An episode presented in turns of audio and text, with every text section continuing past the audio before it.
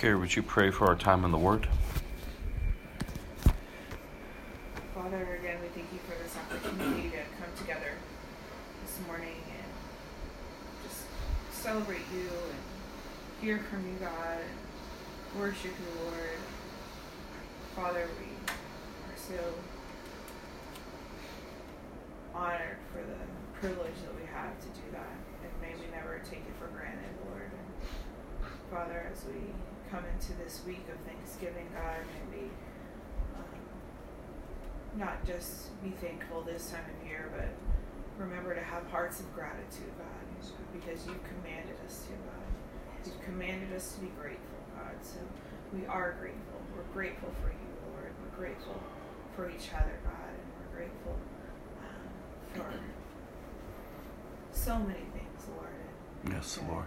Father, that it's not things that happen are are not just coincidence, God. It happens because of your hand of provision in our lives, God. And we are so humbled because of that, Lord. In your name, amen. Amen.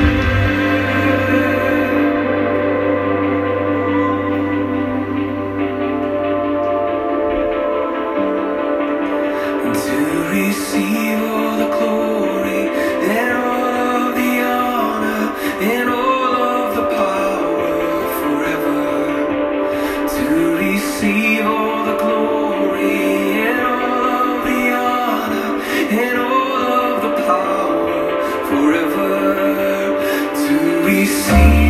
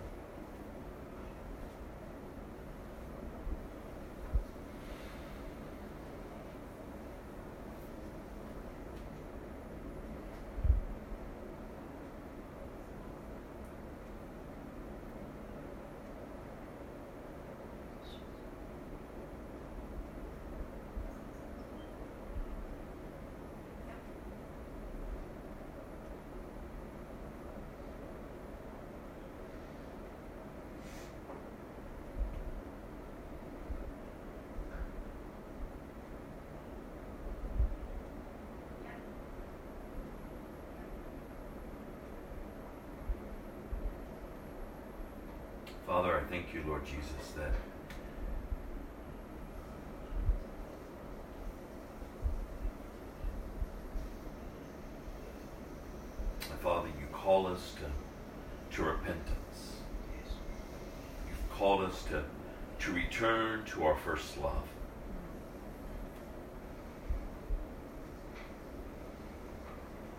I thank you, God, for the Holy Spirit. Thank you, Father, that you are faithful to complete that which you had begun in us. I thank you, Father, that in your word you declare that you sing songs of deliverance over us. I pray, O oh God, that our heart would not be hardened, but that, Father, that we would sense you drawing us to your presence, calling us to be holy as you are holy calling us out of darkness and into your marvelous light. Oh, Father, I thank you. I thank you that those who are in Christ have been born again of a new nature. I thank you, Father, that you have adopted us and engrafted us into your family, into your kingdom given us sonship, given us the right to call you Abba, Daddy. So, Father, as we gather this morning, as we come to open up your word, I pray, O oh God, that our hearts would be of good soil. I pray that your word would take root, begin to produce lasting fruit. I pray, God, that we would understand the hour that is at hand. And that, Lord, we would be about your business, your kingdom. Living our lives, God, for your glory, for your honor. So, Lord, have your way among us, Father, I pray.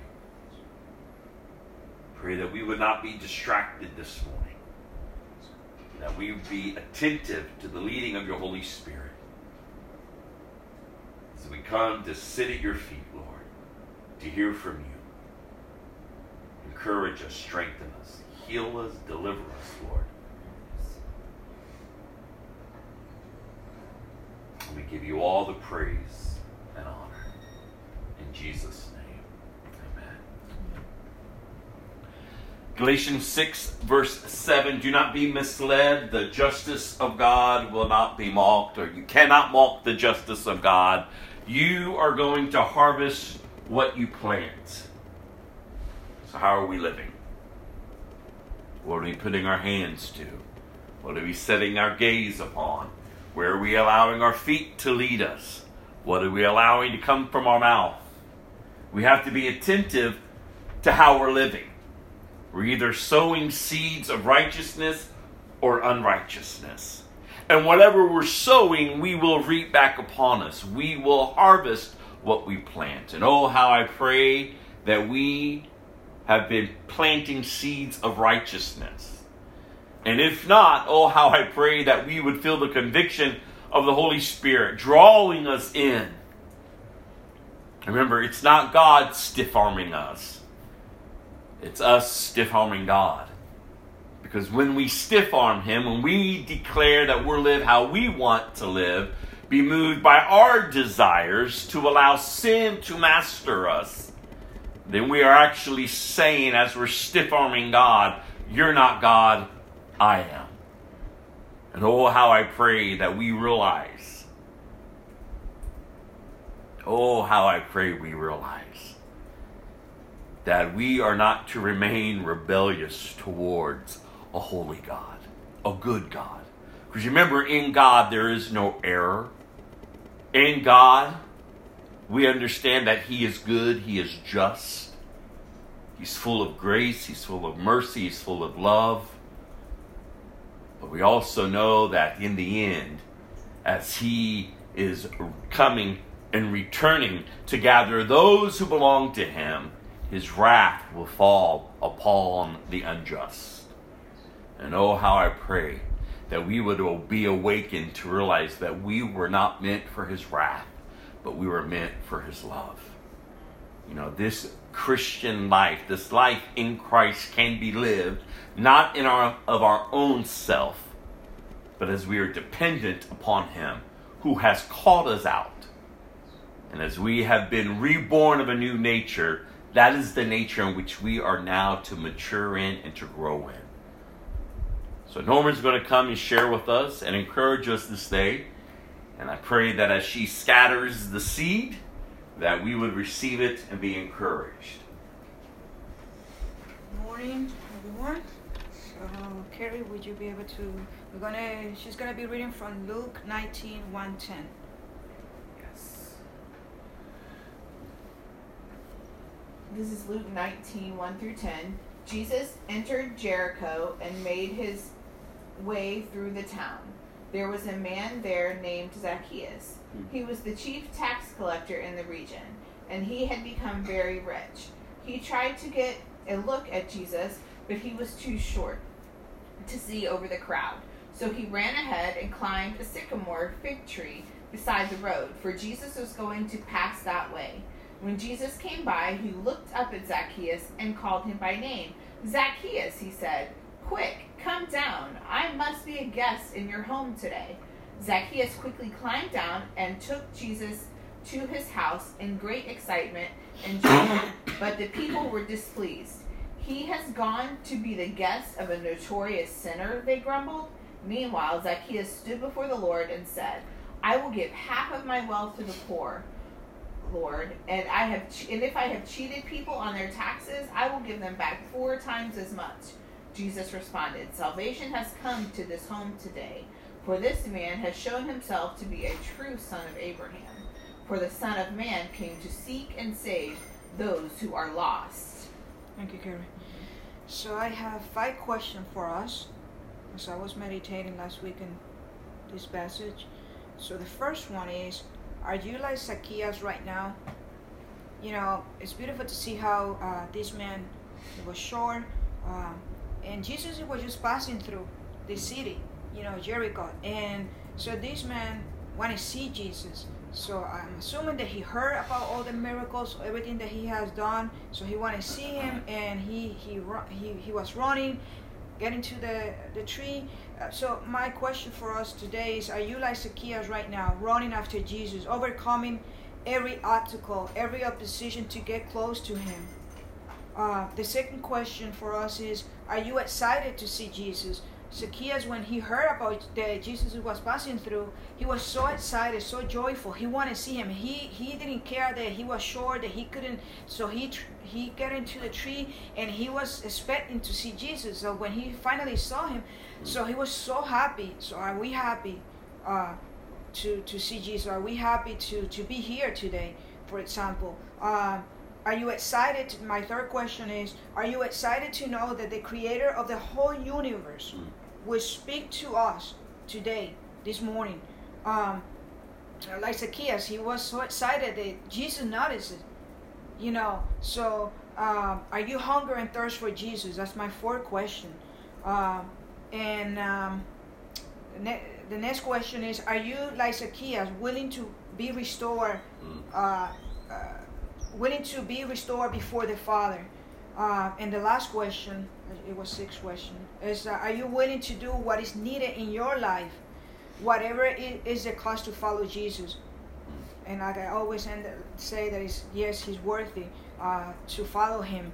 But like Zacchaeus, he he, he was like, he, when he saw Jesus, he was so happy that Je- I, I, I put myself in that situation. And imagine you, Jesus is walking through the crowd, and all of a sudden, he saw Zacchaeus caught his attention. And of course, he's in in, in, in the tree, but not only that, that he, I'm assuming, and I'm more than sure that Jesus saw his excitement. You know, he was so happy to see Jesus, so Jesus immediately said, you know, calm down. I want to be, and I want to be with you in your home today. So so I, I'm thinking to myself, wow, that Jesus can see me so joyful, Mm. no matter what is my situation, no matter what is my circumstances, that He will say, I want to be with you. I want to, I want to pour out my spirit on you. I want to use you even through your difficult situation. I want to, I want to uh, use you as my vessel, like like He did with Zacchaeus. And and I love that.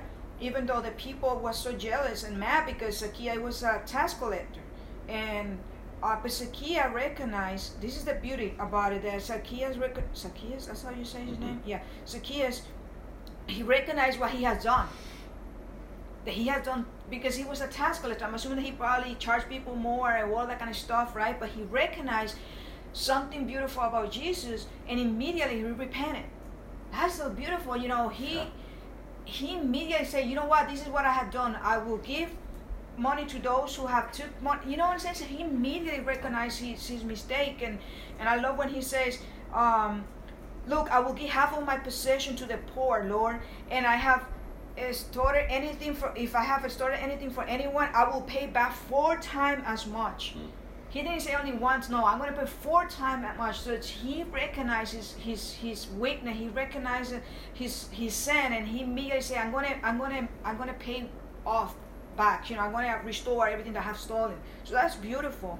Um, and um, so I love that Jesus decided to spend that day with him, or I don't know if he stayed overnight or whatever. But the beauty is that Jesus decided to to restore this man back to the Father, and that's what he says at the end. Today, salvation has come to this house. Jesus told him because he too is the son of Abraham.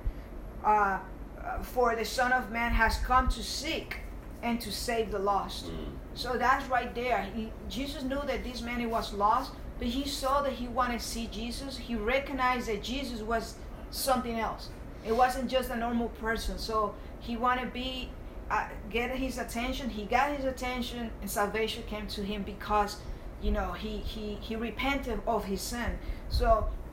Um, so uh, as I was meditating, this is what I John 6 35 40 says, I am the breath of life, Jesus told them. No one come to me I, I'm sorry, no one who comes to me will be will will ever be hungry, and no one who believe in me will be thirsty again. Are you thirsty? Uh, we are thirsty of Jesus. Uh, we want. Uh, we hunger. Uh, we desire. We desire more of. our Like like like this morning when we got up this morning, that we thought about God. You know, the God of heaven is going to speak to me through His vessel, uh, to His servant. Um, so are we excited because of that? Um, and He says here, but as I told you, you have you have seen me, and yet you do not believe. Everyone, everyone the Father give me will come to me, and the one who comes to me, I will never, I will never cast out. For I have come down from heaven, do not to do my my own will, but the will of Him who sent me. This is the will of Him who sent me, that I should lose no one, none of those who He has given me, but should raise them up the last day. For this is the will of my Father, that everyone who sees the Son and believe in Him will have eternal life, and I will raise him up on the last day.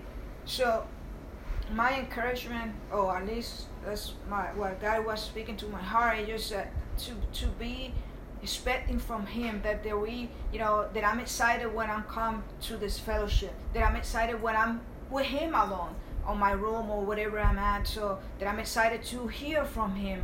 When I decided to open my Bible and read, that I'm expecting Him to speak to me through His Word, you know. So, so my encouragement is for all of us is that we will be excited that, that we will be like this man it doesn't matter what is the obstacle that we can have in our daily life but that we will expect from to hear from him no matter what is our own personal circumstances Uh-huh. Amen. Thank you.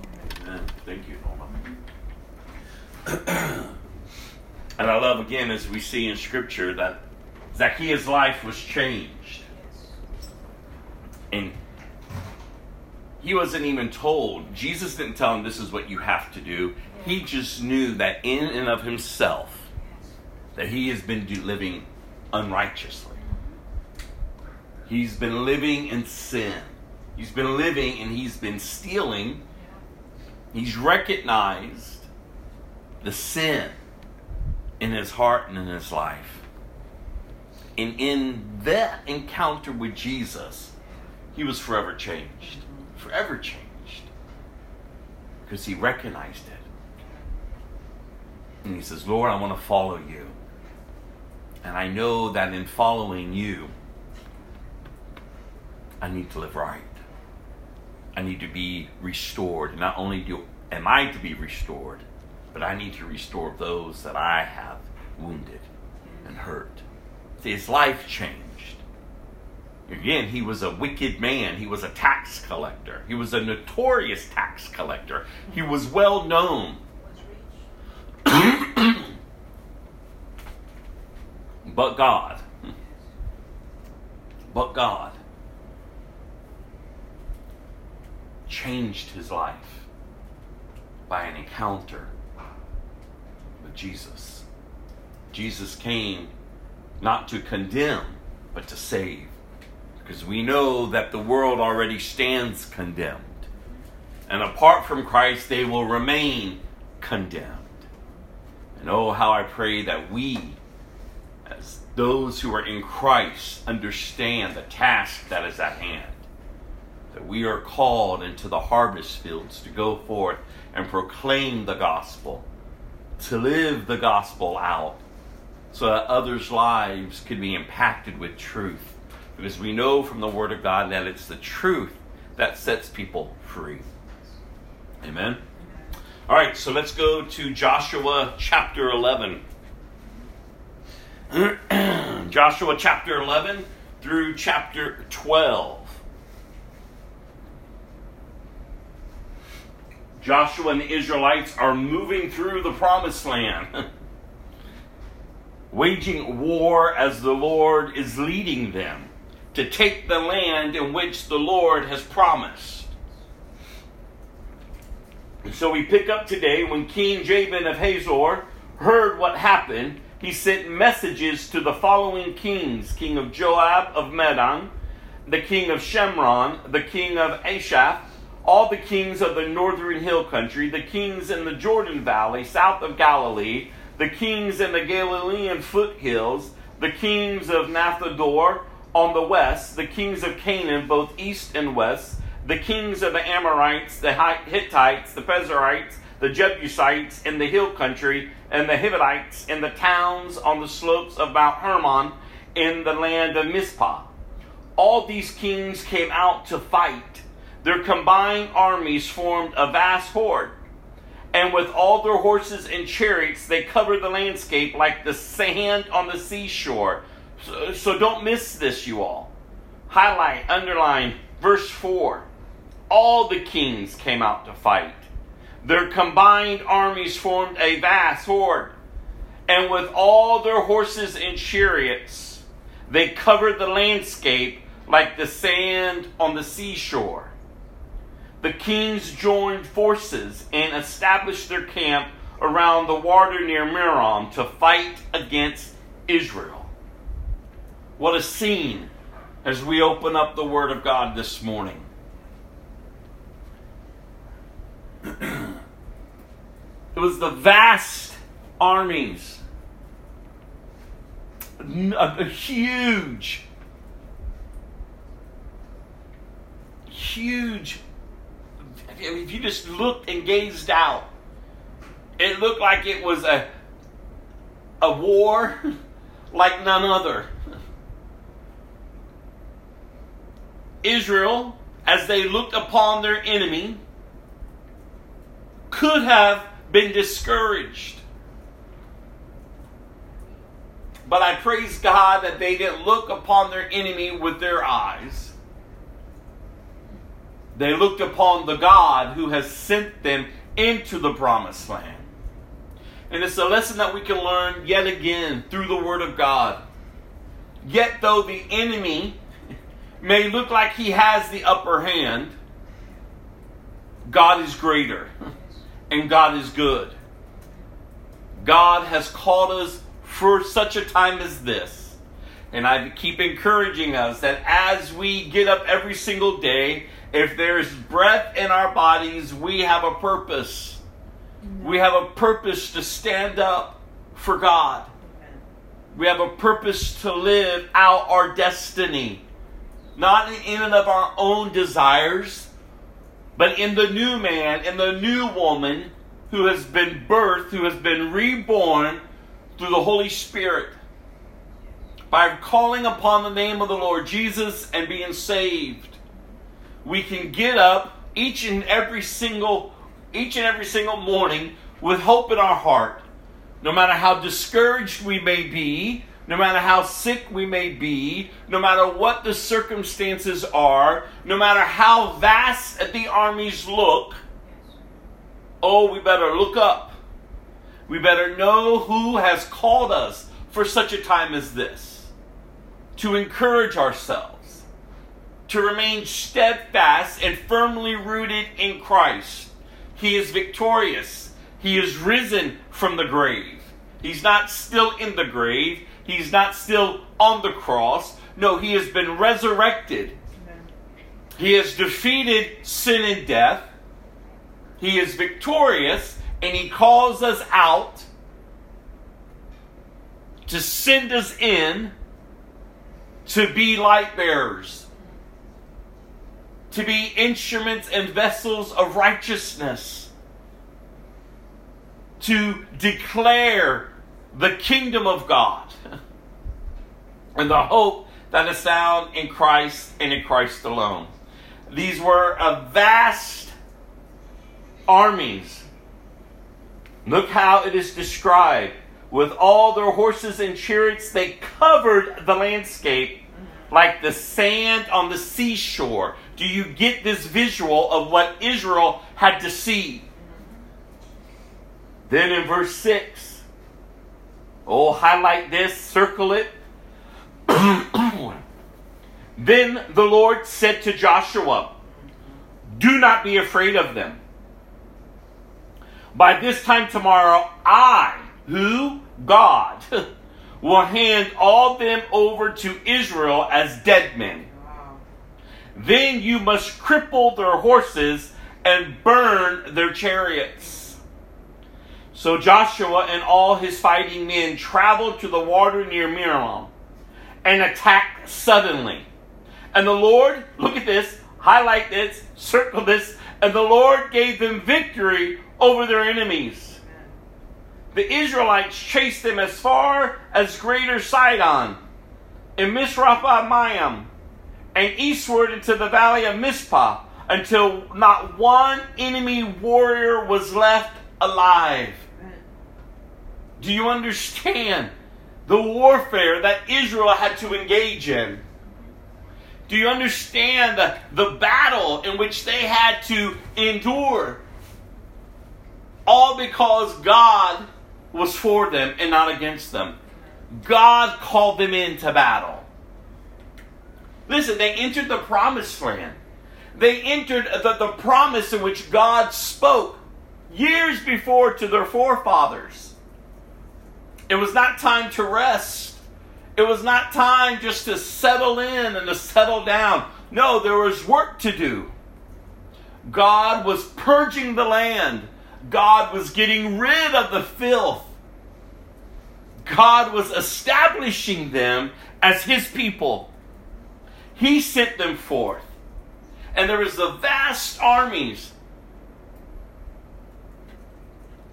that stood in their way. And look at the hope that's there. The Lord said to Joshua, Do not be afraid of them. And oh, how I pray that we can be encouraged that no matter how darker the world may get, do not be afraid. Look up. If you are in Christ, you have hope. They attacked suddenly, and the Lord gave them victory. It says here in verse 10, I'm sorry, in verse 9, then Joshua crippled the horses and burned all the chariots, as the Lord had instructed. Joshua then turned back and captured Hazor and killed its king. Hazor had one time been the capital of these kingdoms. The Israelites completely destroyed every living thing in the city. leaving no survivors. Not a single person was spared. And then Joshua burned the city. Joshua slaughtered all the other kings and their people, completely destroying them, just as Moses, the servant of the Lord, had commanded. But the Israelites did not burn any of the towns built on the mounds except Hazor, which Joshua burned. And the Israelites took all the plunder and livestock of the ravaged towns for themselves. But they killed all the people, leaving no survivors, as the Lord had commanded his servant Moses.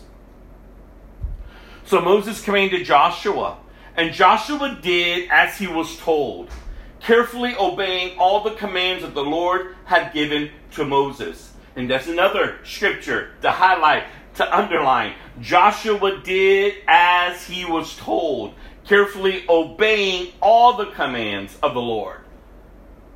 Obedience. That is what the life that we are called to in Christ, to obey the call of a disciple to deny yourself, to pick up the cross, and to follow him.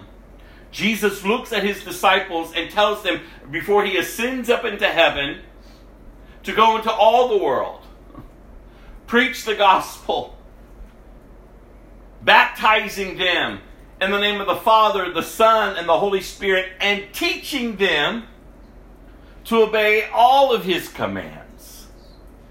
Jesus even says, Why do you call me Lord, Lord, and do not obey what, i what I have instructed you to do?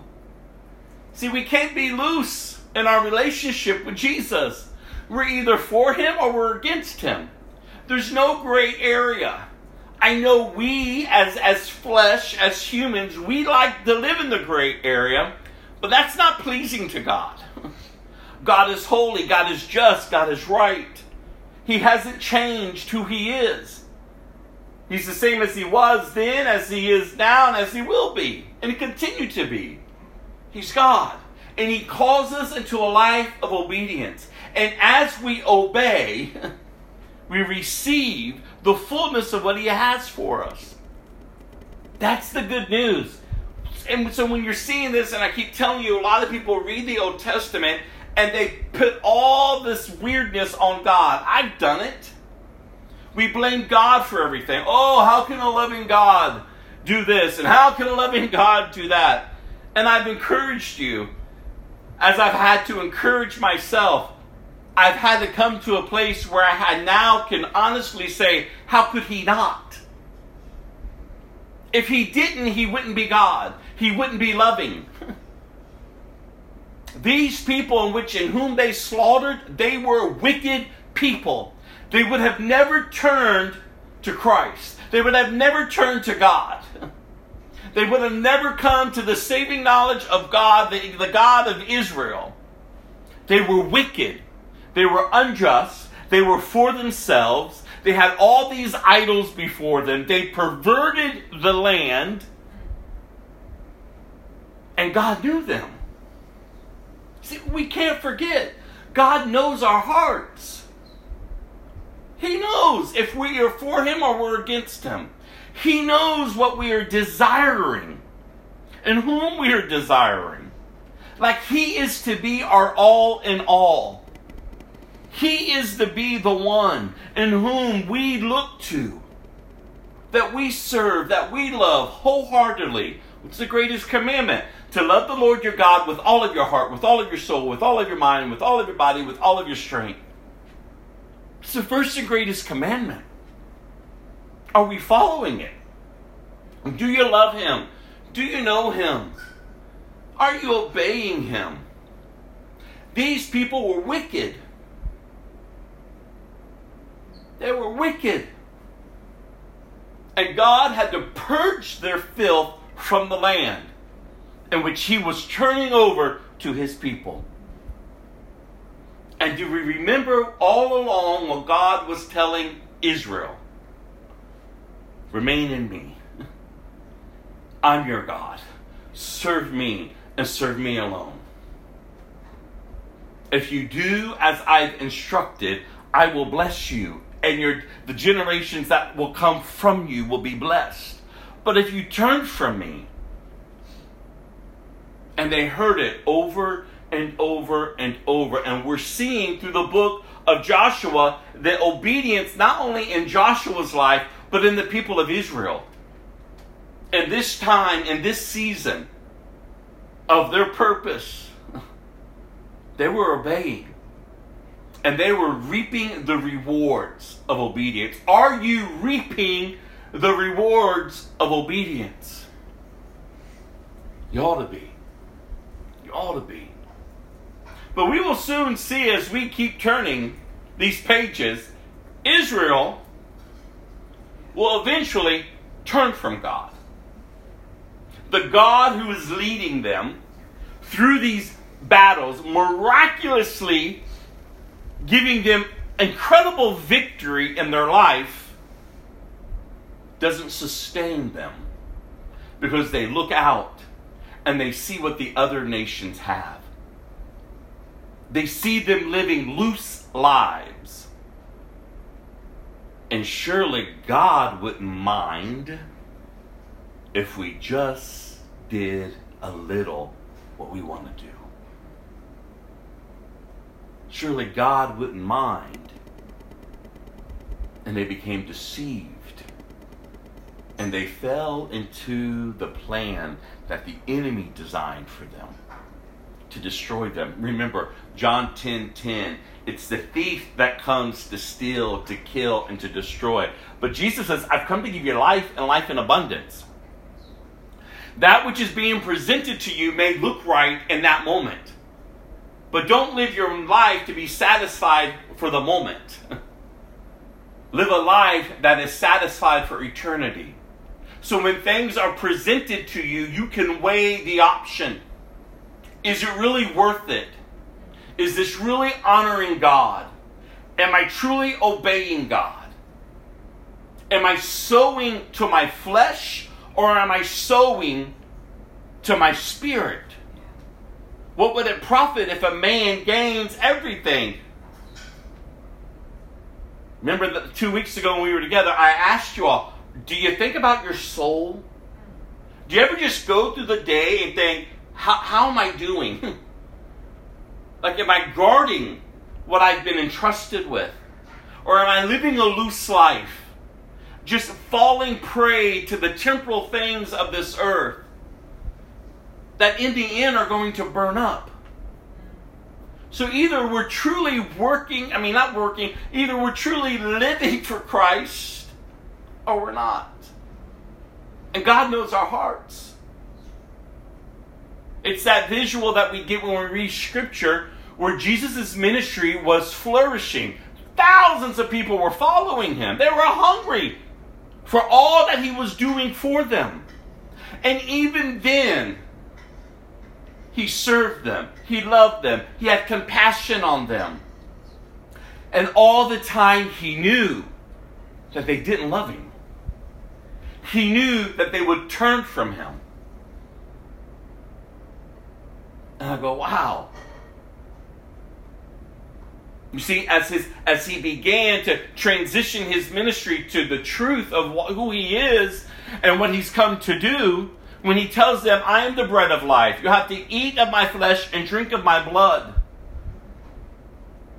Do you remember the multitude of people? The Bible calls them his disciples, these people who were following him. Remember what they said? Ah, this is too hard. What is he saying? And so they began to have doubt within them. Actually, they were being exposed for their motives of coming to Christ. They were there just for selfish reasons. Selfish reasons. So when finally the call was laid out, when their hearts were exposed, what did they do? The Bible says they turned and went back. And Jesus stood there and watched them go. And I've always said, and you've heard me say it over the years, if I was writing the Bible, that's where I would have wrote Jesus wept. but he didn't weep. He stood there. He knew them. And he watched them leave. And as I've always said, scripture doesn't say he ran ahead of them and pleaded with them, please don't go, please don't go. I'll dumb my message down to make it more easy for you. No, he didn't do that. He stood there and watched them leave. Watched them leave. And then he looked at the twelve, even Judas, that he knew would eventually betray him. He looked at all of them and said, Are you going too? And their response, Where can we go? For you hold the words of eternal life. Judas heard those words. Judas saw the multitude leave, and yet Judas hung there. And he eventually hung. he betrayed the Lord all along. He wasn't among Christ for Christ, he was there for himself. Purpose to betray the Son of God. Oh, how's our heart this day, you all? The reality, especially in the day and age in which we're living, I can't keep stressing it to us. Like, are you feasting off the Word of God? Are you abiding in His presence? Are you calling upon Him? Are you depending upon Him to complete the work He has begun in you? Because it's only getting darker. And it's not a tactic to scare people to Jesus, it's just reality. I mean, even the lost, even people who aren't in church, they see, they recognize like something is shifting in the world. They recognize it. Chaos, darkness, disease, deception, perversion, everything is running them up. Strife, anger, division. You see it at the levels like we've never seen it before on the earth. Oh, it's always been here. But nothing like we're witnessing. We are a generation witnessing prophetic times. But oh, if we're in the church, do we understand the responsibility that we have in this hour and the days to come? Biblical Christianity, especially in the West, because it's really kind of not happening overseas. Because there's it, God is moving and God is raising up people, and biblical Christianity is being taught and preached over there, but they are being slaughtered. Over here in the West, biblical Christianity is going to keep getting pushback and pushback and driven back as deception, perversion, strife, division, everything else is rising up. Because biblical Christianity will never hold hands with darkness.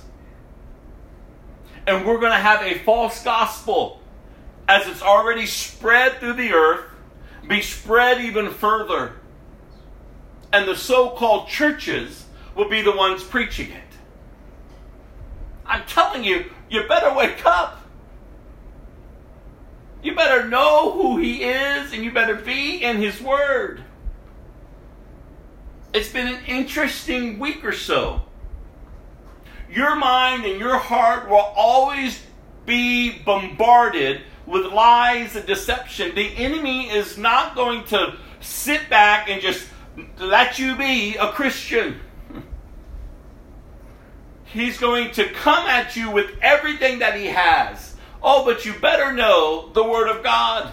Greater is he that is in me than he that is in this world. You better know that you know whom you say you belong to.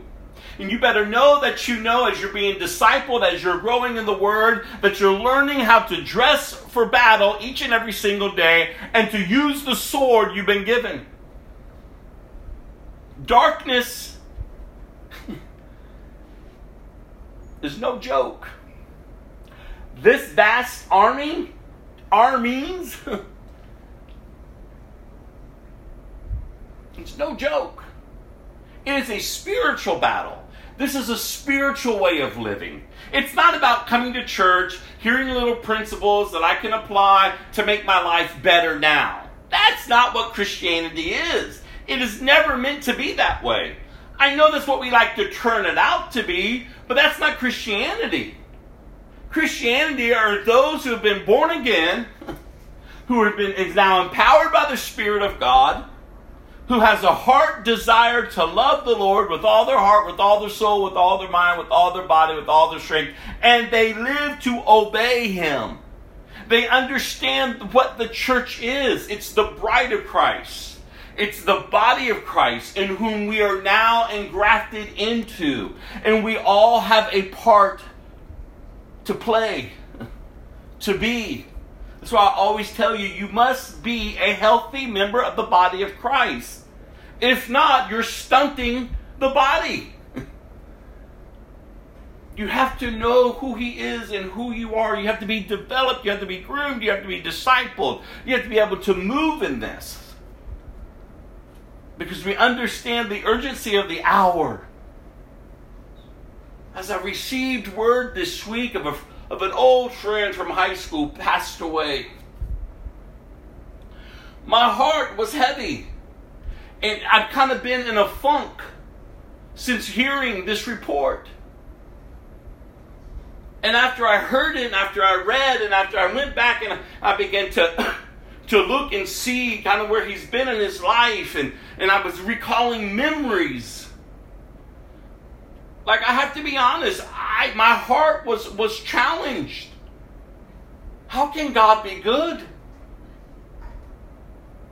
I had to get up and literally go sit outside and just breathe and go, oh, and, and even being sick, I, I, my body was already worn down and my, my mind was racing and my heart was unsettled.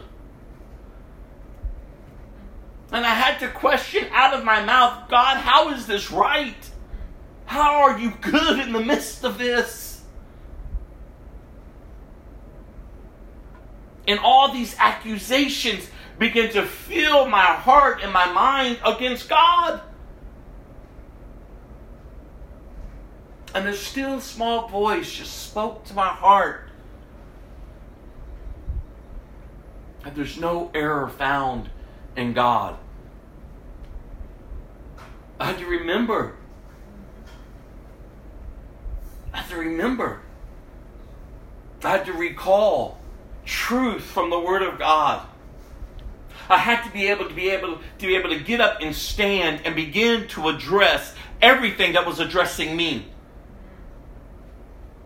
See, the Bible says that we are to take thoughts captive and bring them into the obedience of His Lordship. You let thoughts run you, and you'll turn from God. Because the Bible says, how does He transform us? By changing the way we think.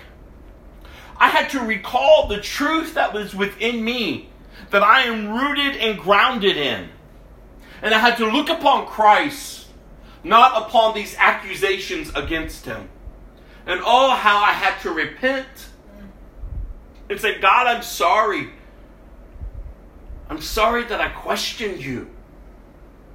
Oh, God, forgive me for allowing that door to open.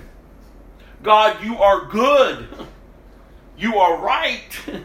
You are just. You are full of mercy, full of grace you are pleased to reveal yourself to people through your son Jesus. And if they refuse to come to you, that's not on you, that's on them.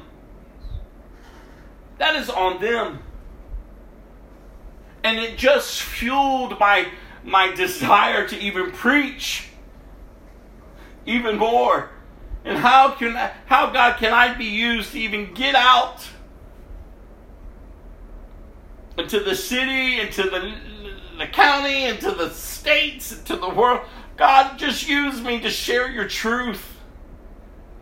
That others would come to the saving knowledge of Jesus Christ.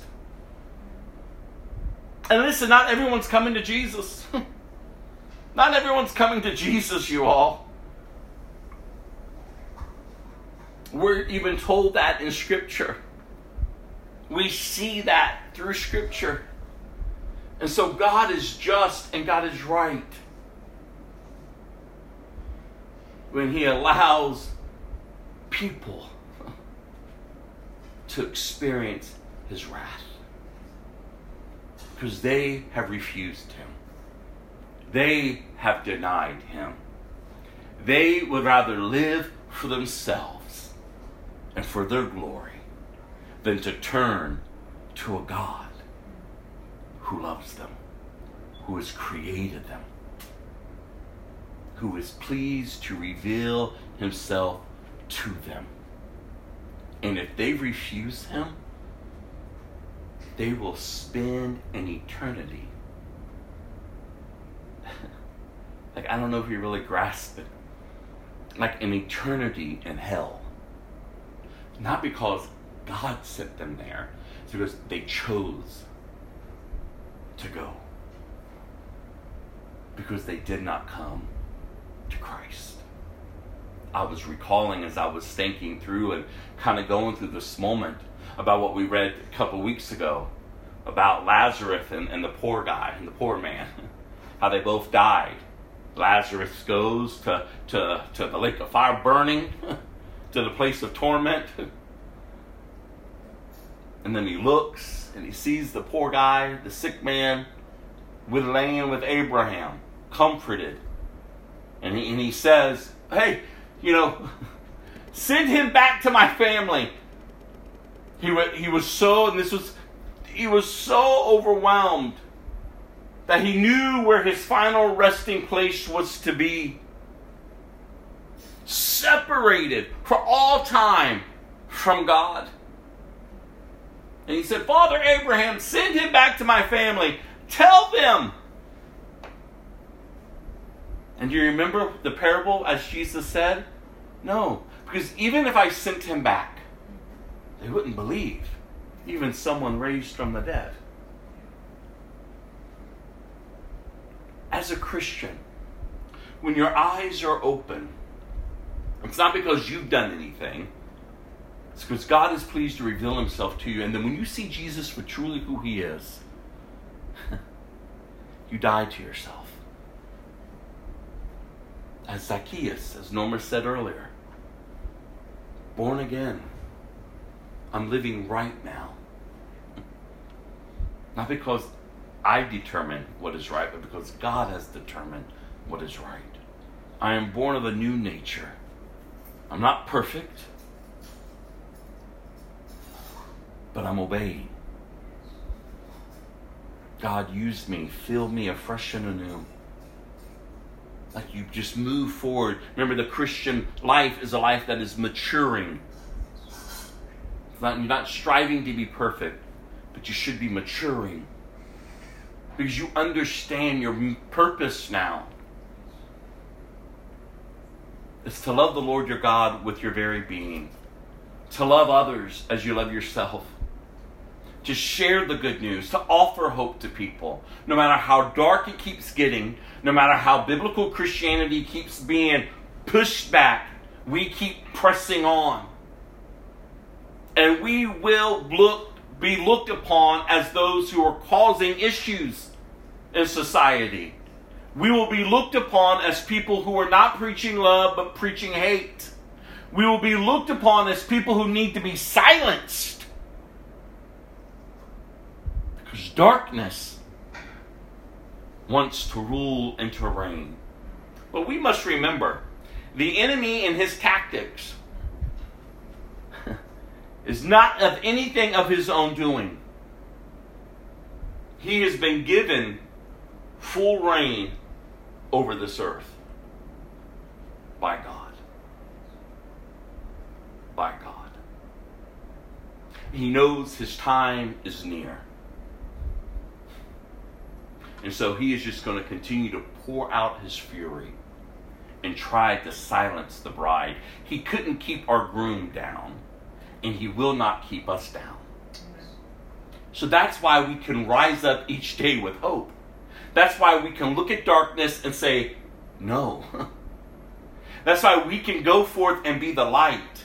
Hate me all you want. persecute me, threaten to kill me, and to take my life, but I will not deny Christ. I will live for Christ. And this is the hope that we draw out of the Old Testament. We can look through the eyes of a new creation, and as we read the Old Testament, we can be encouraged that our God is good, and that our God is just, and that our God is great. I mean, look at what He is doing here. And we see them again in a season of obedience. Verse 16 So Joshua conquered the entire region, the hill country, the entire Negev the whole area around the town of Goshen, the western foothills, the Jordan Valley, the mountains of Israel, and the Galilean foothills. The Israelite territory now extended all the way from Mount Halak, which leads up to Seir in the, in the south, as far as north as Baal-gad.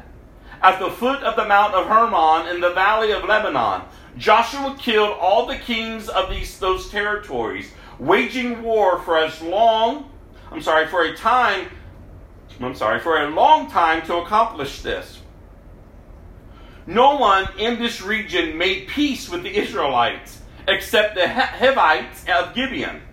All the others were defeated, for the Lord hardened their hearts and caused them to fight the Israelites. So they were completely destroyed without mercy, as the Lord had commanded Moses. During this period, Joshua destroyed all the descendants of Anak who lived in the hill country of Hebron, Debir, Anab, and the entire hill country of Judah and Israel. He killed them all and completely destroyed their towns. None of the descendants of Anak were left in all the land of Israel, though some still remained in Gaza, Gath, and Ashdod. So Joshua took control of the entire land, just as the Lord had instructed Moses. He gave it to the people of Israel as their special possession dividing the land among the tribes. And I love this last line. So the land finally had rest from war. There was a season of rest that came upon the nation. And so it is with our own lives. There are seasons in which you are in battle. And that battle can last for however long it needs to last. But there's also times of rest like you have to be able to discern as you're growing and as you're maturing as a Christian, you have to be able to discern the seasons in which you're in. Seasons come and seasons go. But no matter what it is, whether you're at war or you're at peace, you should still be maturing. Don't lose sight of who God is. Sometimes you're on in the valley, sometimes you're on the mountaintop. But it doesn't matter where your feet are, are placed, or what season or circumstances that are going on in your life, keep your eyes fixed upon Him. Obey Him. We understand, Scripture tells us, trials have to come. We have to be able to endure what is set before us so that within us they, they build us up, they mature us, so that we will persevere and in per- perseverance, it builds our character, this new nature, this new man, this new woman in Christ. And so, as we're persevering, as our character is being built, hope is being established. And that hope is in Christ, and in that hope in Christ will never bring disappointment. So, if you're disappointed today with life or with circumstances, where's your hope in Christ? You must remind yourself. It's good to hear a preacher, but you've got to be the preacher. You've got to preach yourself happy. You've got to preach yourself in obedience. You start straying, you should start praying, and you should start preaching to yourself.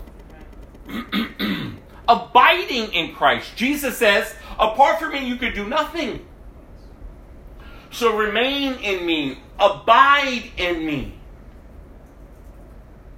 So when you're going through, that's the point. You're going through. Perseverance, endurance must finish its work so that you are complete, not lacking anything. That's what Scripture says. But the majority of so called Christians, they don't even know Scripture. They may know some here and there, but unfortunately they've twisted it to satisfy their own longings. And that's not a Christ filled life. And so we're talking about people's eternity. And that's why I've always encouraged you don't be so obsessed with the temporalness of their life or the temporalness of how people are living more than you are about their eternity. See, we excuse, oh, I'm not going to say anything. Oh, they're just going to think I'm this. And we have all these excuses why we don't uphold a standard of righteousness. And all along, people are dying and going to hell. People are engaged with their temporalness and their desires and complete rebellion towards God. And we're saying nothing. No, because I don't want to offend. I, oh, I to, yeah, we have all these excuses. And it's not easy. Trust me, I've shared with you over the years. There's been times and seasons in my life that I'm like, I don't want to. This is this is this is discouraging. this is hard. God, I'm tired of being looked like I'm the crazy one. Like God, and you know, you I can I can come up with all these excuses. Like, oh God, I don't want to say anything else. But then I remind myself, wait, Rob, do you genuinely care about their eternity? And then I'm remind I'm reminded, I remind myself what Christ did for me. Like if it wasn't for Christ, would I would be dead and burning uh, for eternity. Like tormented for eternity. It's like when you realize what you've been saved from, when you realize the hope that you have, when you realize the good news of the gospel, no, you want to share it. You don't have to go out and hit people over the head with the Bible. You don't have to go out and, and you know, do crazy stuff. Just live it, just share it. Just let people see that there's something different about you. Because you just live it, people will be drawn to you. The majority of, of, of, the, the ministry that we have here is that's not with the few that come here, it's the lives that I minister to out there. Are you ministering? Because we're all called to do it.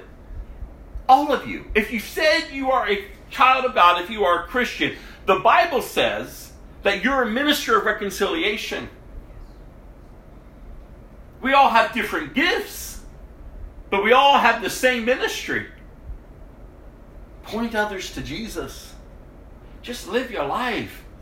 And that's why I, that's why I scratch my head when I when I see that people aren't interested in being discipled. I just come to church. But it's not just about coming to church. It's about being discipled. It's about growing and maturing in the Word of God and allowing it to transform you by changing the way you think, by learning how to apply the Word of God. The Bible warns us just don't be a hearer of the Word of God, be a doer. In fact, my devotional readings over the past couple of weeks, it's, it, the, the, the subject is all the warnings that are in Scripture. The warnings that, that people hear the teaching and the preaching of, of Christ, and yet their hearts are hardened. They don't want to come to Christ. And I go, wow. They come seeking for their own. And then when they hear, nah, no. And I go, wow. So understand when you get up each and every single day as a Christian, like there is a battle that's facing you. And if you're not dressed, if you don't know that you know that you know who He is, you can be swept away. But oh, how I pray that you would know that you know that you know who He is, and that who you are in Him, that you have the hope of eternity, that you have the assurance of salvation, That you understand the Bible says that you have been sealed with the Holy Spirit. That God Himself is within you. And that you are to walk by faith and not by sight. That you are to walk in step with the Spirit of God so that you won't gratify the desires of your flesh. That your longings and your desires, you begin to see a shift from the temporal, from the natural, to the eternal. And that you understand that this is a life that is lived, filled with joy, filled with hope. Again, no matter your circumstances. See, your circumstances do not dictate how much joy and hope you have. We have to get to that understanding. No, you have joy and hope because of Christ. Not because of, of, oh, this is better, or look how this worked out for me, or, or this or that, and, and we're seeking. No, it's good to receive the blessings of God, and God will tend and care for His people. But we better understand if that's how we're measuring our Christian life. Listen, it's very clear in the Bible the just and the unjust, the rain fall upon. the wicked will prosper. In fact, remember the psalm we read a few weeks ago? And the psalmist was like, oh, look how they're prospering.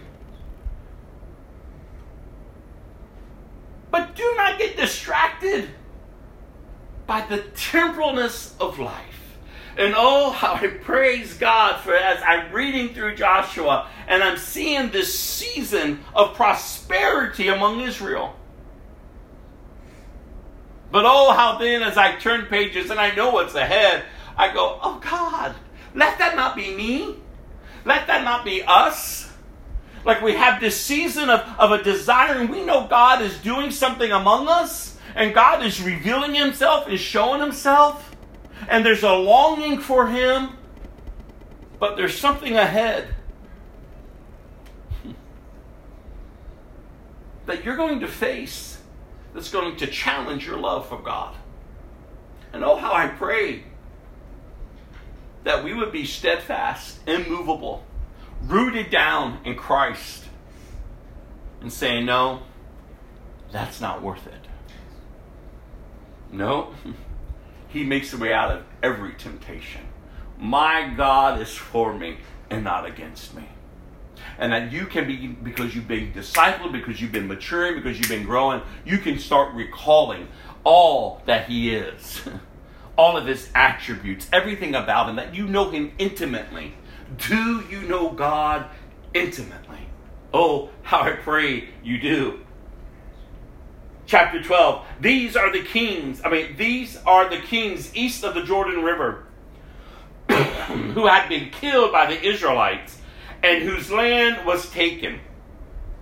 Their territory extended from the Arnon Gorge to Mount Hermon and included all the land east of the Jordan Valley. King Sihon of the Amorites, who lived in Heshbon, was defeated. His kingdom included Aroer on the edge of the Arnon Gorge and extended far from the middle of the Arnon Gorge to the Jabbok River, which serves as a border for the Am- Am- Ammonites. The territory included the southern half of the territory of Gilead. Sihon also controlled the Jordan Valley and regions to the east, from as far north as the Sea of Galilee to as far south as the Dead Sea, including the road to Beth Jeshimoth, and southward to the slopes of Pisgah. King Og of Bashan, the last of the Rephaites, lived Ashtaroth of Edrei he ruled a territory stretching far from Mount Hermon to Salcah, to the north and all and to all of Bashan in the east and westward, to the borders of the kingdoms of Geshur and Maacah. This territory included the northern half of Gilead as far as the boundary of King Sihon of Heshbon. Moses, the servant of the Lord, and the people, uh, I'm sorry, and the Israelites had destroyed the people of King Sihon and King Og.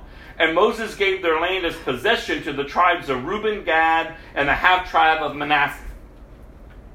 The following list is, I'm sorry, the following is a list of the kings that Joshua and the Israelite armies defeated on the west side of the Jordan, from Baal Gad in the valley of Lebanon to Mount Halak, which leads up to Seir.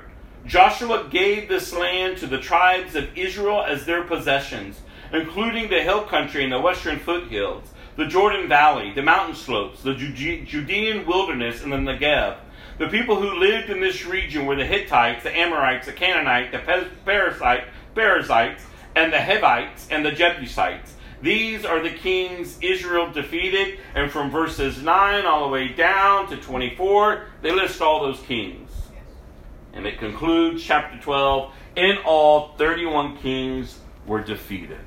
A great victory came because of their obedience. Oh, come on, you all.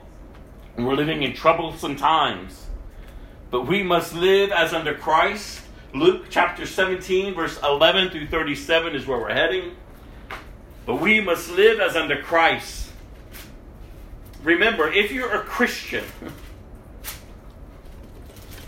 Luke 17. Let me get there first.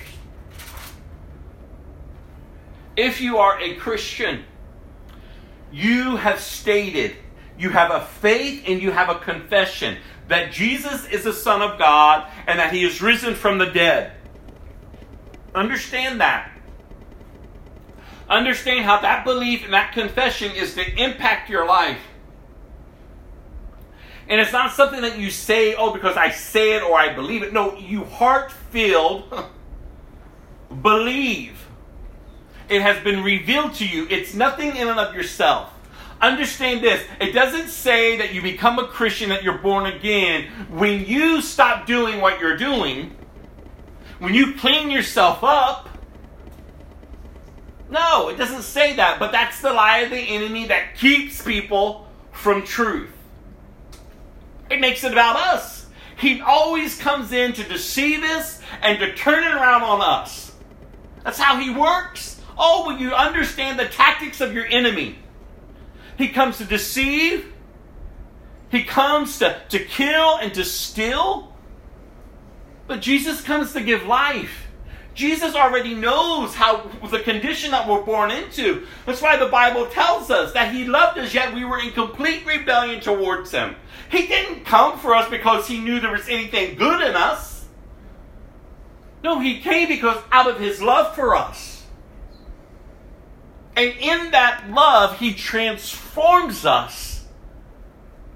When the Bible says that God is pleased to reveal Himself to us through His Son Jesus. So when we see Jesus for truly who He is, we can't help but surrender.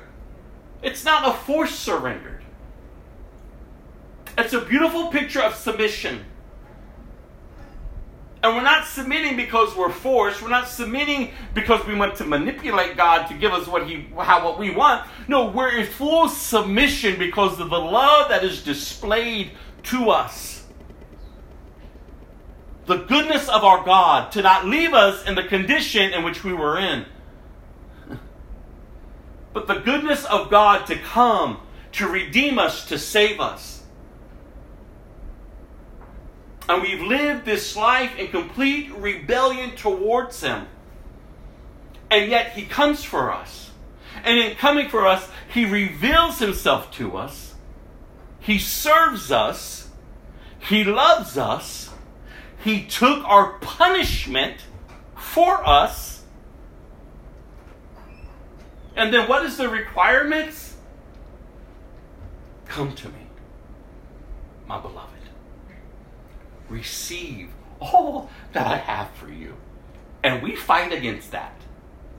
In and of ourselves, we listen to the lies of the enemy, we listen to the desire, the rebellious nature within us, and we say, No, no, we slap his hand away from us, and we say, No, no, no, no, you're not God, you're not God, I don't want your love.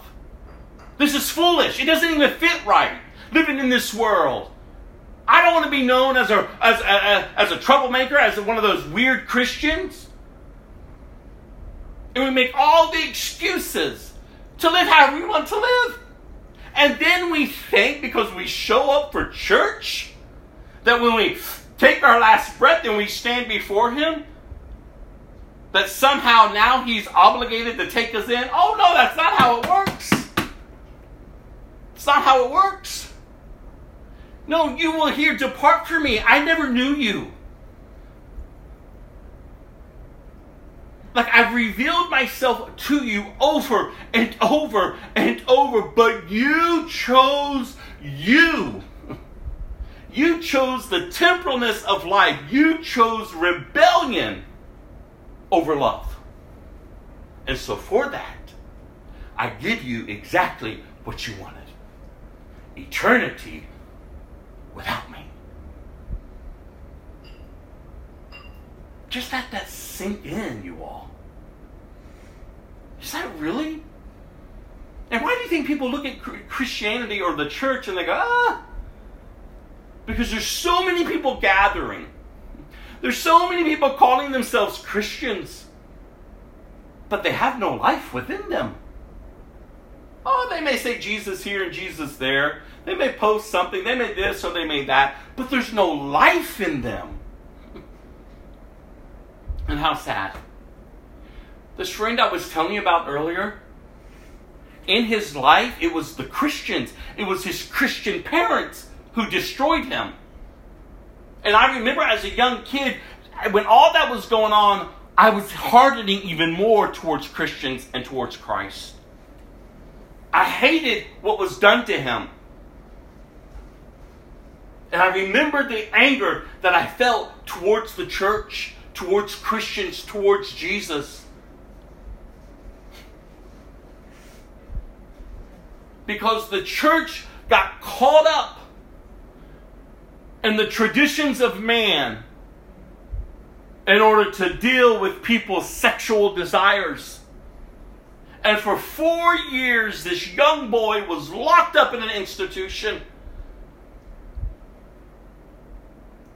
with electric shock therapies, with ungodly, horrible, horrible conditions he had to live through. It's no, it's almost like he was in a Nazi camp.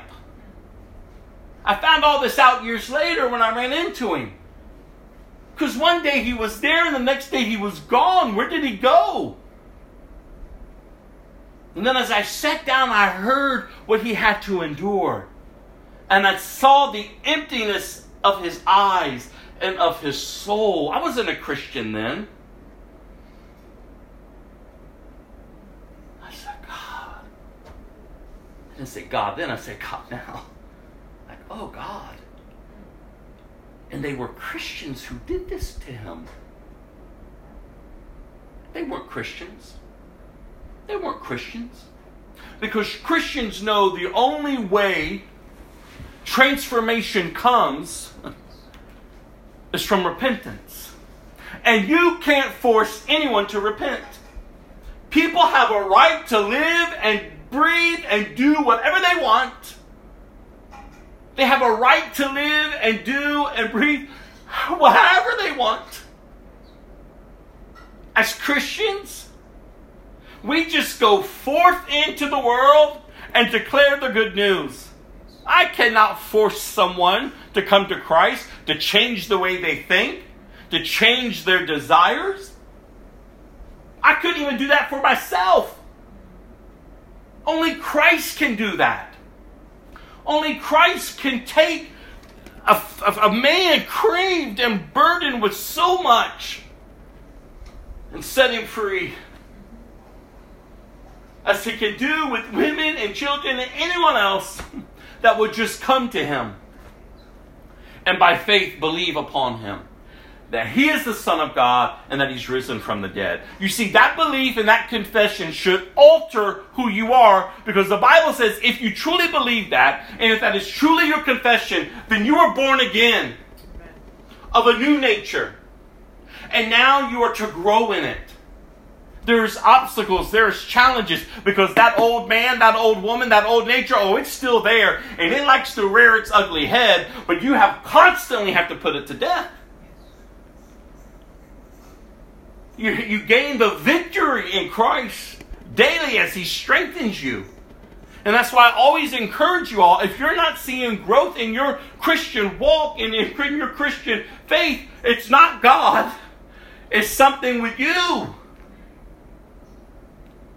Something with you. You have got to get real.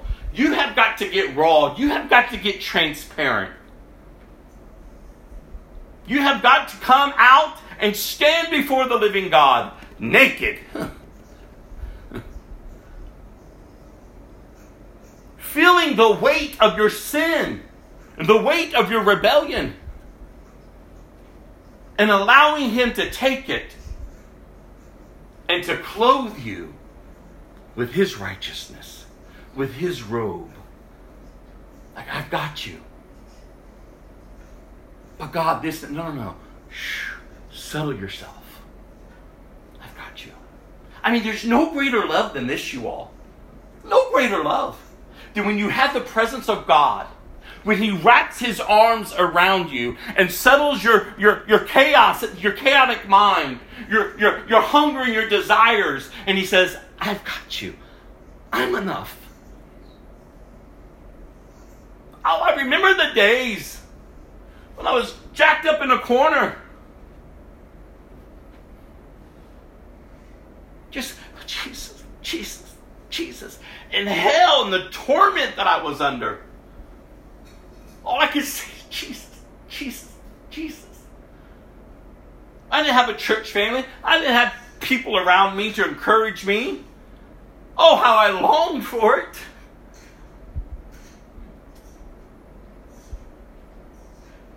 I just said, Jesus. Jesus. God, I believe. That's all I had to say. God, I believe and I confess. God, I believe and I confess. Some of you just need to start there and wrestle it all out. Trust in Him that He is good, that He is real. This isn't just some, some you know, some kumbaya story. Oh, just another. No, this is real. This is real. This is the living Word of God. Governments are trying to snatch it out of people's hands. It's not even being preached in churches. People are just getting a hyped up message and sending them right out into war with no armor. and then they wonder why, oh, I'm struggling, I'm struggling. I don't doubt people struggle. But your struggle should not be defining you. You can recognize, yeah, the other day when I went outside, it was a struggle. Like, oh God. But then, wait a minute, wait a minute, wait. I see you, enemy. I see you, flesh. Oh, no, wait a minute. Then you just got to gird yourself up. Oh, I know who God is. I know what God has done. Because I believe. And I have confessed that He is the Son of God and that He rose from the grave. And because He rose from the grave, everything that has defined me, everything that the enemy can throw at me, has been defeated. Not because, oh, I've changed and look how good I am now. No, no, no. No, it's because all that He has done. Because He's God. Oh, we got to know our God, you all. Luke chapter 17, verse 11 through 37. As Jesus continued on toward Jerusalem, he reached the border between Galilee and Samaria. As he entered a village there, ten men with leprosy stood at a distance crying out, Jesus, Master, have mercy on us. He looked at them and said, Go show yourself to the priest. And as they went, they were cleansed of their leprosy. Now, understand this tradition back then, when a leper was cleansed, they had to go to the priest for the priest to confirm that they've been cleansed. Because leprosy was a horrible disease. In fact, you had leprosy, you were set out. You weren't allowed to have communion with the community. Oh, you were part of the leper community, but you weren't part of the community.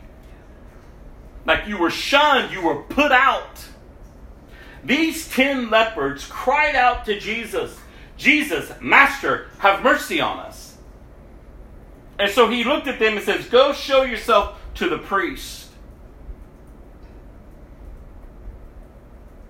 And as they went, and I love their obedience, they were still sick when they were heading to the priest.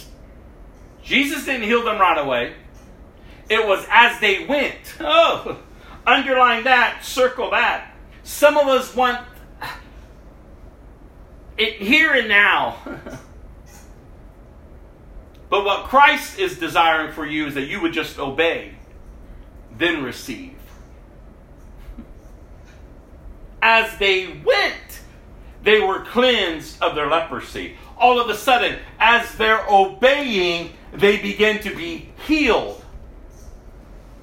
One of them, when he saw that he was healed, came back to Jesus shouting, Praise God! He fell to the ground at Jesus' feet, thanking him for what he had done. This man was a Samaritan. Understand, remember the Samaritans, they were the, you talk about discrimination? They were discriminated at their times. They were half breeds. Jews had nothing to do with Samaritans. And the Bible is very clear to remind us who this man was. Only one returned, thanking Jesus, worshiping Jesus. And he was a Samaritan. And Jesus asked, Didn't I heal ten men? Where are the other nine? Has no one returned to give glory to God except this? Look at this foreigner? And Jesus said to the man, Stand up and go. Your faith has healed you. Oh, praise God.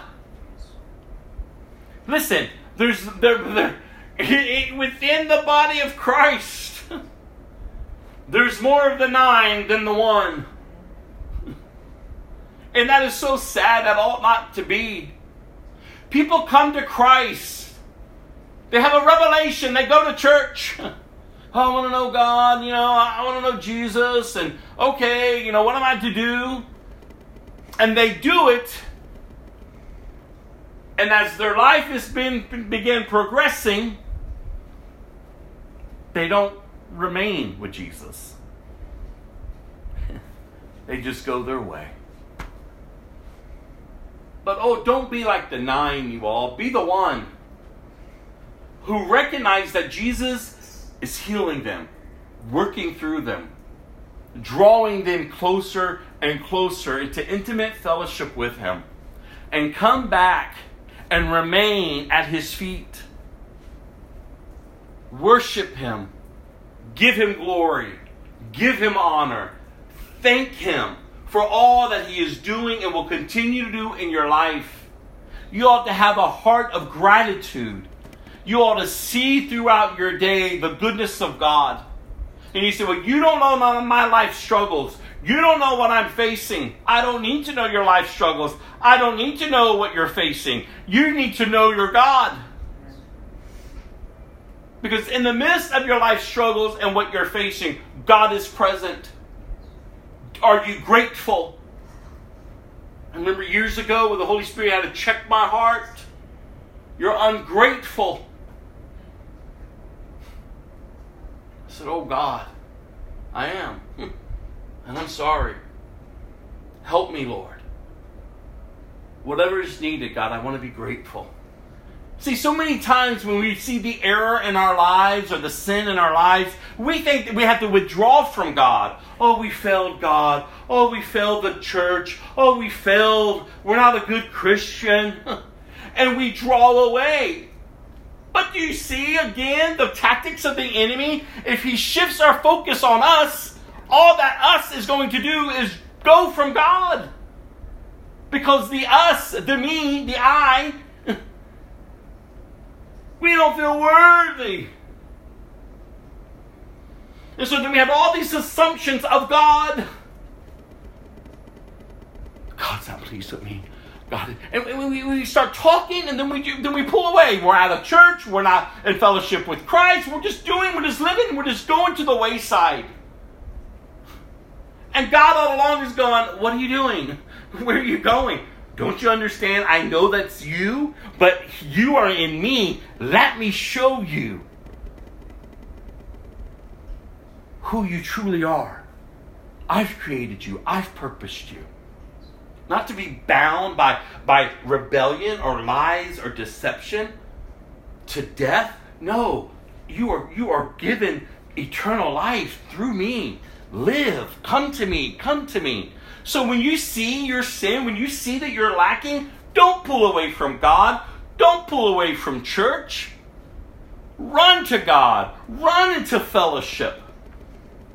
But that's what's been going on with churches. No one wants to share. Everyone's, oh, praise God, everything's good. Oh, everything's bad, but God is good. And you know, we say these little phrases and we and we pretend that everything is right when we know in and of ourselves our soul is troubled and our soul is darkened.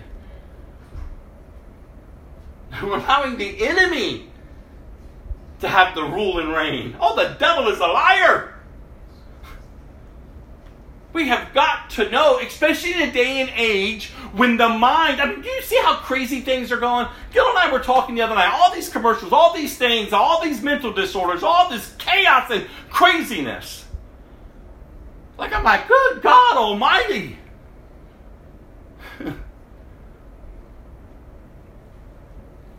People would just be established. Because even in the midst of uncertainty or doubt or panic or anxiety or whatever else tries to define us. If we could just have hope in Christ, that we would know Him and be known by Him. This Samaritan was known of. And Jesus says, You're healed.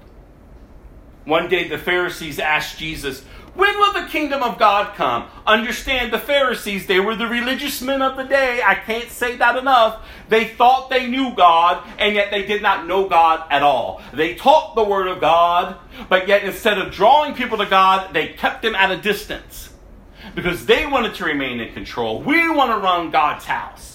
We're the men of God. We're the men of privilege. We're the men of honor. You will honor us for the knowledge that we know of God. and yet they didn't even know God. Remember, Jesus tells them, no, no, no, your father is the devil. The devil's running the church. the devil's running the church. And now they come to Jesus, not with a sincere heart, asking, When will the kingdom of God come? And Jesus replied, The kingdom of God can't be detected by. I'm sorry. The kingdom of God can't be detected by visible signs. You won't be able to say, here it is, or it's over there, for the kingdom of God is already among you. then he said to his disciples, notice who he's shifting to and talking to now. The time is coming when you long to see the day when the Son of Man returns, but you won't see it. People will tell you, Look, there is the Son of Man, or here he is, but don't go out and follow them. For as the lightning flashes and lights up the sky from one end to the other, so it will be on the day when the Son of Man comes. But first, the Son of Man must suffer terribly and be rejected by this generation. When the Son of Man returns, it will be like it was in the days of Noah.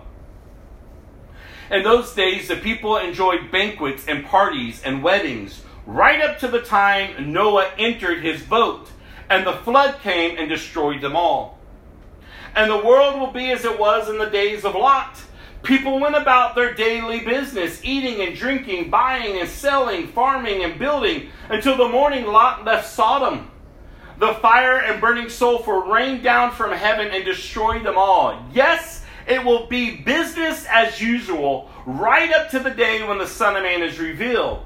On that day, a person out on the deck of a roof must not go down into the house to pack.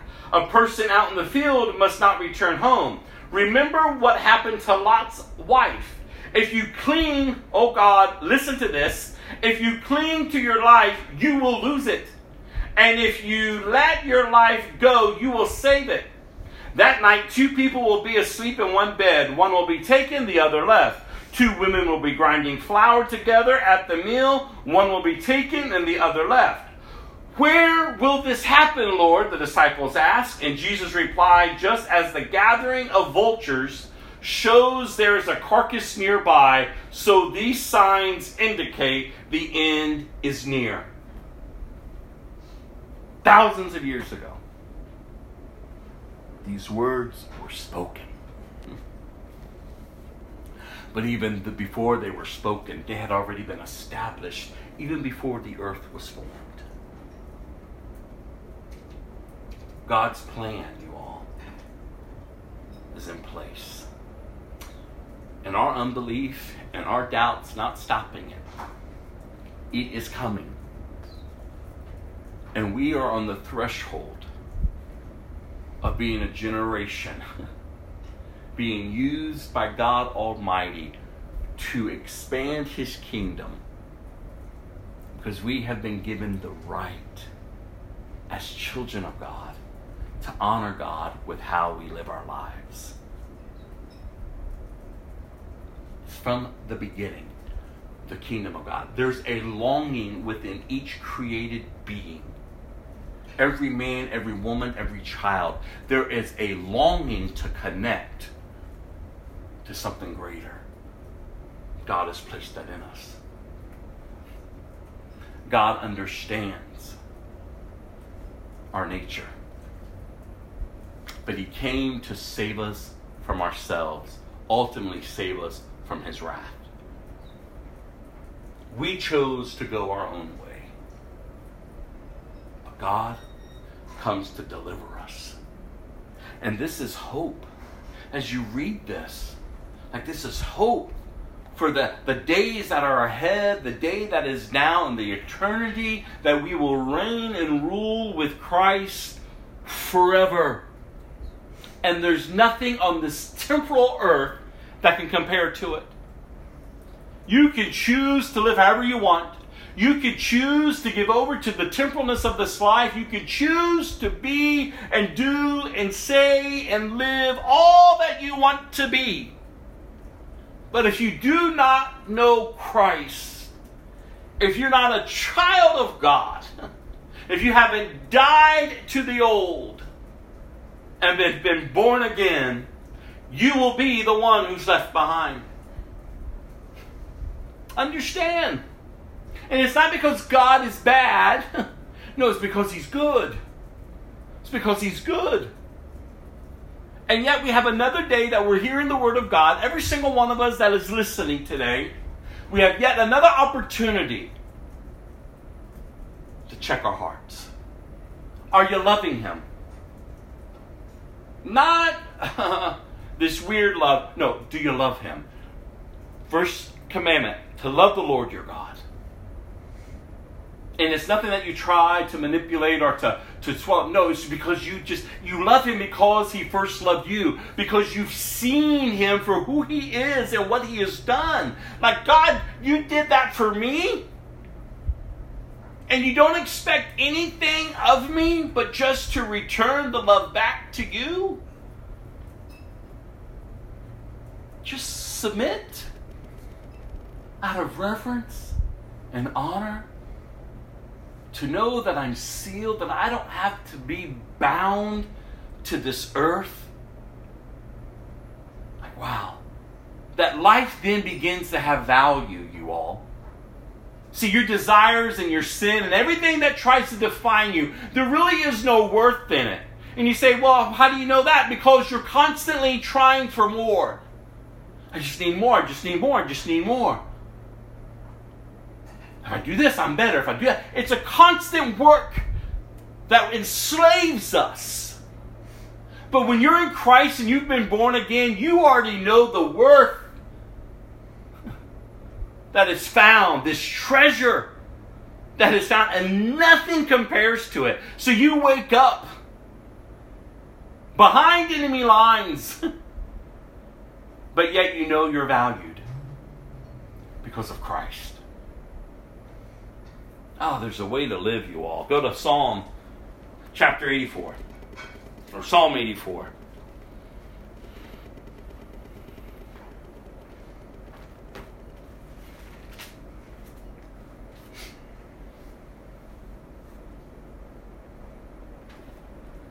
Of this young man that I'm walking through truth, sharing the gospel, talking about Jesus. And it's so encouraging because he's almost there. There's no forcing him, there's no whatever. Just allowing him to, to, to work through what God is doing in his life. And he's so hungry. It's not part of our fellowship, but he's so hungry. He's like, and then when I get around you, like when I leave and when I think about the things that we've discussed over the week, like like something's happening in me. I just praise God for that. I just praise God for that. I uphold truth to him. And I tell him all the time, like, listen, this isn't going to sound right to you because you're going to want to give yourself to what you desire. But let me tell you what the Word of God says. Let me share with you the truth of God's Word. And don't take it because I'm saying it. No, I challenge you. Go ask God. Go seek Him on this. And now I hear him talk about how God has brought him forth from a porn addiction. And how he wants to honor his body before his wedding night. God, only you can do that. He says, man, for years I, I, I just I've been bound by shame and guilt and just torment. But yet it feels so good at that moment. But man, after the deed is done, like I, I'm just feeling, I said, do you realize what that is? The, the Bible talks about that because really the, the Bible talks about that. I said, yes. Like God designed sex. It's to be good, but it's to be as God has designed it between a husband and a wife. Everything that God has designed, the enemy comes to distort and to pervert. But God. And I said, and that's the enemy's tactic that keeps people bound.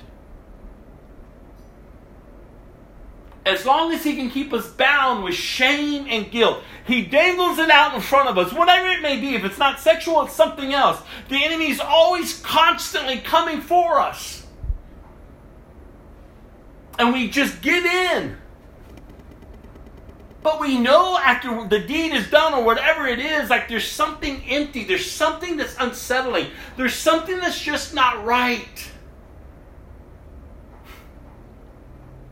And yet, instead of turning to God, we go out to look for something else or someone else. We're just constantly searching to feel right. And all along, God is going, Here I am. I know the plans I have, have for you. Plans to prosper you and not to harm you. Plans to give you a hope and a future. Don't slap my hand away from you any longer. Like you have to make a choice. And it's those little steps, it's those little things.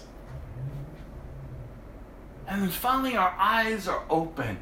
And we just go, God, you're good. God, your love endures forever.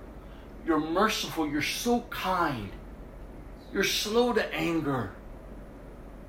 God, you deliver me. God, you heal me. God, you, you walk with me.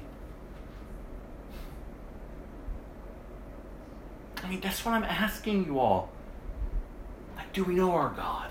Hmm. Psalm 84. Oh, how lovely is your dwelling place, O Lord of heaven's armies. Listen to the psalmist. I long, yes, I faint with longing to enter the courts of the Lord. With my whole being, body, and soul, I will shout joyfully to the living God. Even the sparrow finds a home, and the swallow builds her nest and raises her young.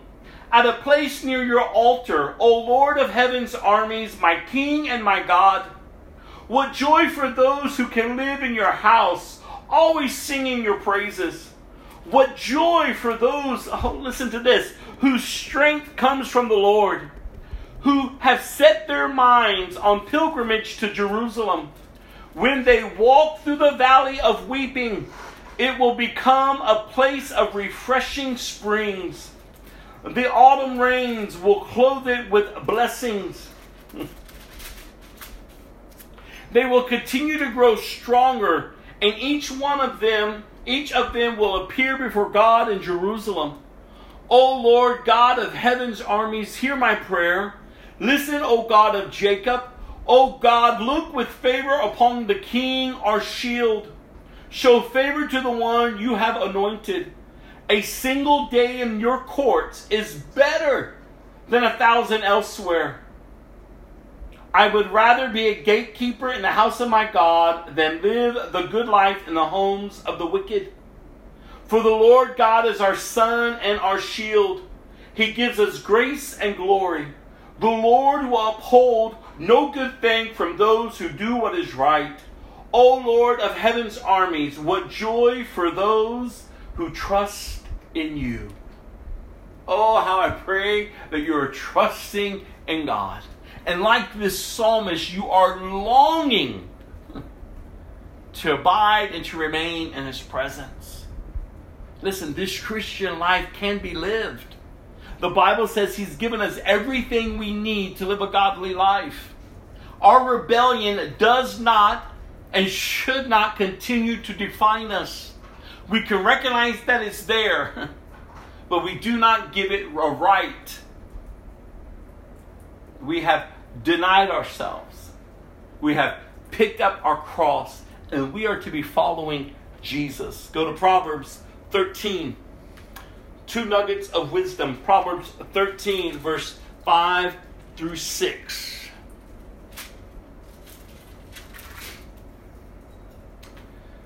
The godly hate lies. The wicked cause shame and disgrace. Godliness guards the path of the blameless, but the evil are misled by sin. I'm going to close this with this song, and then I'll close this in prayer.